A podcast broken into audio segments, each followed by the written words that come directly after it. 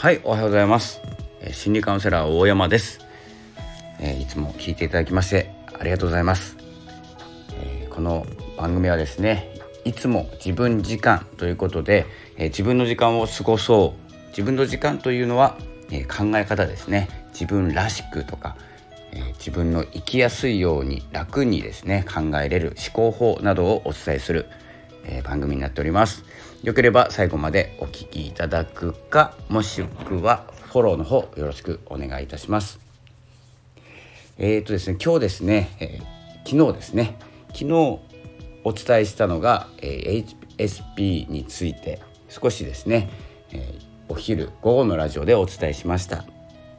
少しですね深掘りするということで、えお伝えしてましたので深掘りさせていただきたいと思うんですけれども、え HSP というのはどんな方のことを言うかというと簡単に言うと、え繊細な方、え気づいてしまう方、えこのあ感情のアンテナが高いという感じなのかなと思っております。え感情のアンテナが高いので、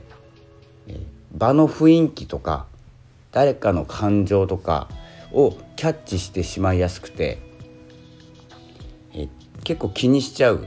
人の顔色を見過ぎちゃうっていう感じですかねそのその性質からですね、え疲れちゃうストレスをためちゃうっていうことにつながってしまうんじゃないかなと思いますのででですね私もですねこの HSP 型なんじゃないかなと思ってですねこの発信を、え、ちょっと強化しております最近。え、このですね HSP Highly Sensitive Person、えー、の略なんですけど、えー、心理学者のですねアーロンっていう方アーロン博士という方がですね提唱した概念になっております。まあ、刺激が強い方とかですね、えー、この感受性が強いからストレスを感じやすい傾向にある。という、まあ、性質。20%ぐらいの人がこの性質だということで、えー、と5人に1人ぐらいいらっしゃる。なので珍しくないんですけどえっ、とですね私が思うところではこの自分の意見をですね言える立場にまで行ってしまったこの HSP とまだですね新人の方だったり意見をあまり言わない方の HSP ってまた違うと思うんですよ。で意見を言わないとかですねおとなしめの HSP と,、えーと、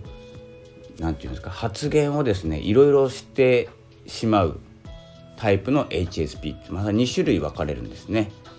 なのでそれについてなんですけど HSP と、えー、HSS っていうのがあってその HSP の方は、えー、20%ぐらいいるんですけどその20%の中の15%の人。さらに絞っていく感じですね。HSP の人の中で15%ぐらいの人が、えー、さらにですね珍しい H なんて言いました？HSS ですね、えー、タイプ。このタイプだと、えー、こうですね感じ取る力が強い。でちょっと内向的でもないんですけどこの落ち着いた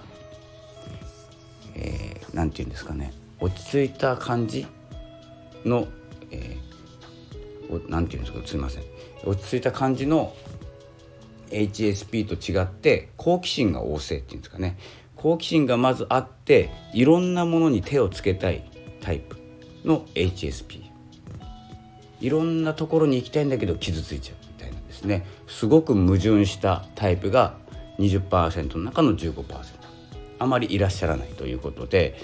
えー、結構ですね、えー、難しい生きるのが難しいというかですね傷つきやすくなっちゃうんですね。で自己肯定感が低いタイプでもありますので私なんてって思ってしまうそして細かいことに気づいてしまうでも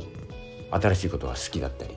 好きなところには行きたかったりするのでさらに傷ついちゃう可能性が上がってきちゃうんですよ。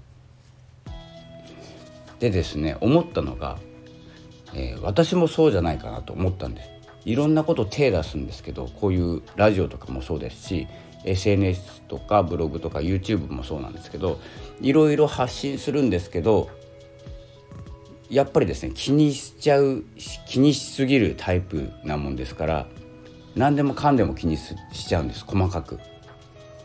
で傷ついちゃう。っていう時もあるんです。こう見えて。でですねそれをカバーするためにこの発信の量とか勢いで、えー、押してってるんですけど、えー、本質はですね何、えー、て言うんですか気持ちがそっちに引っ張られちゃっている、まあ、カウンセラーやってる時もそうなんです。こう結構危ないって言われるんですよね。この依存しちゃってるんじゃないか。そのクライアントさんにの例えばうつ病な方がいらっしゃったとしたら、えもうその人以外ですねもうカウンセリングできないぐらい入り込んじゃうっていうカウンセラーなんです。なので、え、私のカウンセリングは月、え、1人ぐらいしか受けお受けできないんです。っていうのがもう他のことが手につかなくなるぐらい気にしちゃうんです。であまりですね良くないことだということで今カウンセリングは、え、お休みしてるんですけれども、まあ、良くないことでもないんですけどね。まあ、月に1人に集中するという意味ではいいんですけれども結構ですねこう生活にならないぐらい入り込んでしまうというか真剣に考えてしまうっていうタイプになっております。なのでこういう発信を通じて基盤にしてカウンセリングもしていくというビジネススタイルでもないんですけれども生き方に書いております、えー、このですね HSP これはですねあの考えてほしいのは、えー、上司の方ですね。もしもし組織僕もですね組織に属してはいるんですけど結構ですね、まあ、発言を発言ができる立場にありますので気が付いたら何でも発言してしまいます。言ってしまう気が付いたら。でそれを押し通すぐらいの、え、勢いを持ってるので、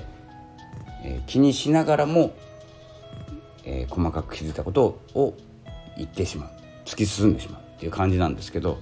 これがですね意見を言えない立場にいらっしゃる方だとすごく疲れると思うんです。だからですね私もそういう場には行かないですし、え、自分で選んでですね仕事も取ってるんですけど、